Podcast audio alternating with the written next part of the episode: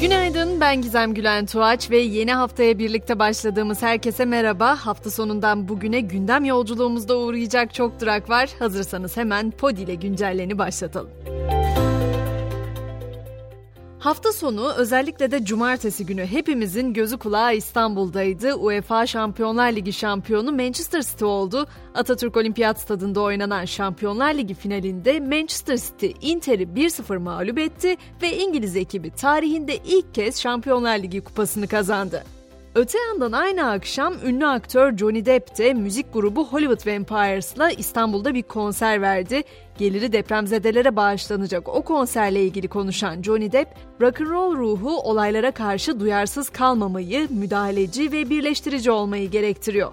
Tüm bu hassasiyetle Türkiye halkına destek olmak istedik, acı neredeyse müzikte oradadır ifadelerini kullandı. Dün akşamsa Ziraat Türkiye Kupası finalinde Fenerbahçe İzmir'de karşı karşıya geldiği Başakşehir'i 2-0 mağlup etti ve futboldaki kupa hasretini sona erdirdi. Sarı lacivertliler Türkiye Kupası'nda 7. kez şampiyonluğa ulaştı. Kupa finalinin en iyi oyuncusu Arda Güler seçilirken karşılaşmanın ardından teknik direktör George Jesus Fenerbahçe ile yollarını ayırdığını açıkladı. Peki gelelim başkente. Orada neler oluyor? Dün Ankara'da sağanak yağış yine hayatı felç etti. Aşırı yağışla birlikte sokaklar göle döndü, araçlar sular içinde kaldı. O kadar ki bir vatandaş sağanak yağış sonrası oluşan su birikintisinde iki çocuğu kepçeye bindirerek kurtardı. Bir vatandaşın aracını sulardan kurtarmak için iplerle bağladığı anlar da sosyal medyada oldukça yankı uyandırdı. Siyaset cephesi ise hep sıcak biliyorsunuz. İstanbul Büyükşehir Belediye Başkanı Ekrem İmamoğlu'na bir süredir tartışılan konu nihayet açık açık soruldu. CHP Genel Başkanlığına aday mısınız sorusuna İmamoğlu benim aday olduğum tek şey var. Ülkemizde aynen İstanbul'da olduğu gibi bir değişim yanıtını verdi. Bu hafta mecliste ise ilk kez ChatGPT tarafından hazırlanmış bir soru önergesi paylaşılacak. Böylece mecliste yapay zekanın da söz hakkına sahip olabileceği gösterilecek. Deva Parti Milletvekili Murat Dalgın, ChatGPT ile bir soru önergesi hazırladıklarını, bu önergeyi de bu hafta başında meclise sunacaklarını açıkladı. Bu arada yapay zeka artık sadece mecliste değil tabi her yerde. Mesela Almanya'da da bir kilisede ayin verdi. Baviera'da ChatGPT tarafından sunulan bir kilise ayini yaklaşık 40 dakika sürdü ve yapay zeka insanlara ölümden korkmamalarını söyledi.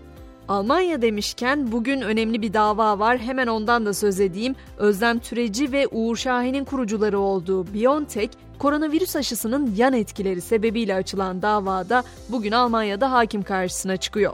Şirket koronavirüs aşısından kalıcı sağlık hasarı gördüğünü iddia edenlerce açılan tazminat davalarıyla karşı karşıya ancak şirket aşının güvenliği konusunda kendilerinden emin olduklarını belirtiyor.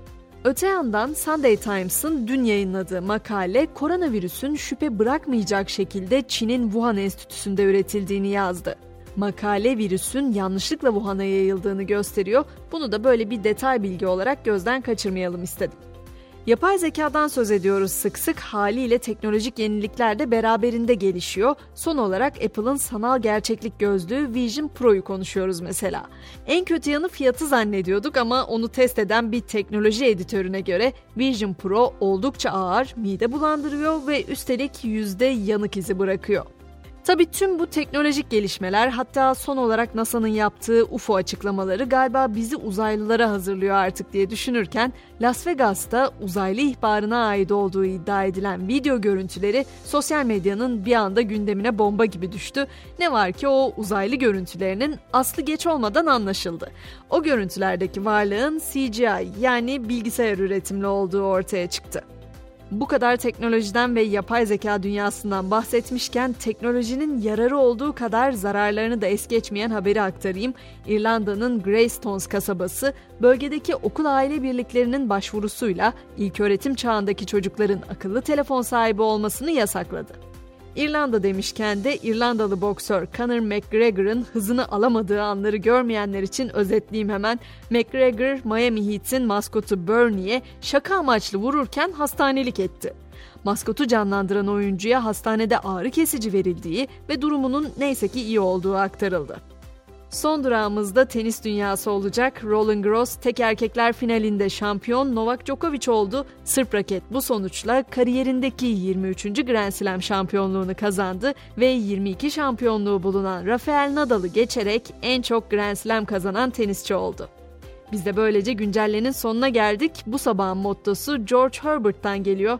Komşunu sev ama bahçe duvarını yıkma diyor usta isim. Kulağımıza küpe olacak o cümlesinde.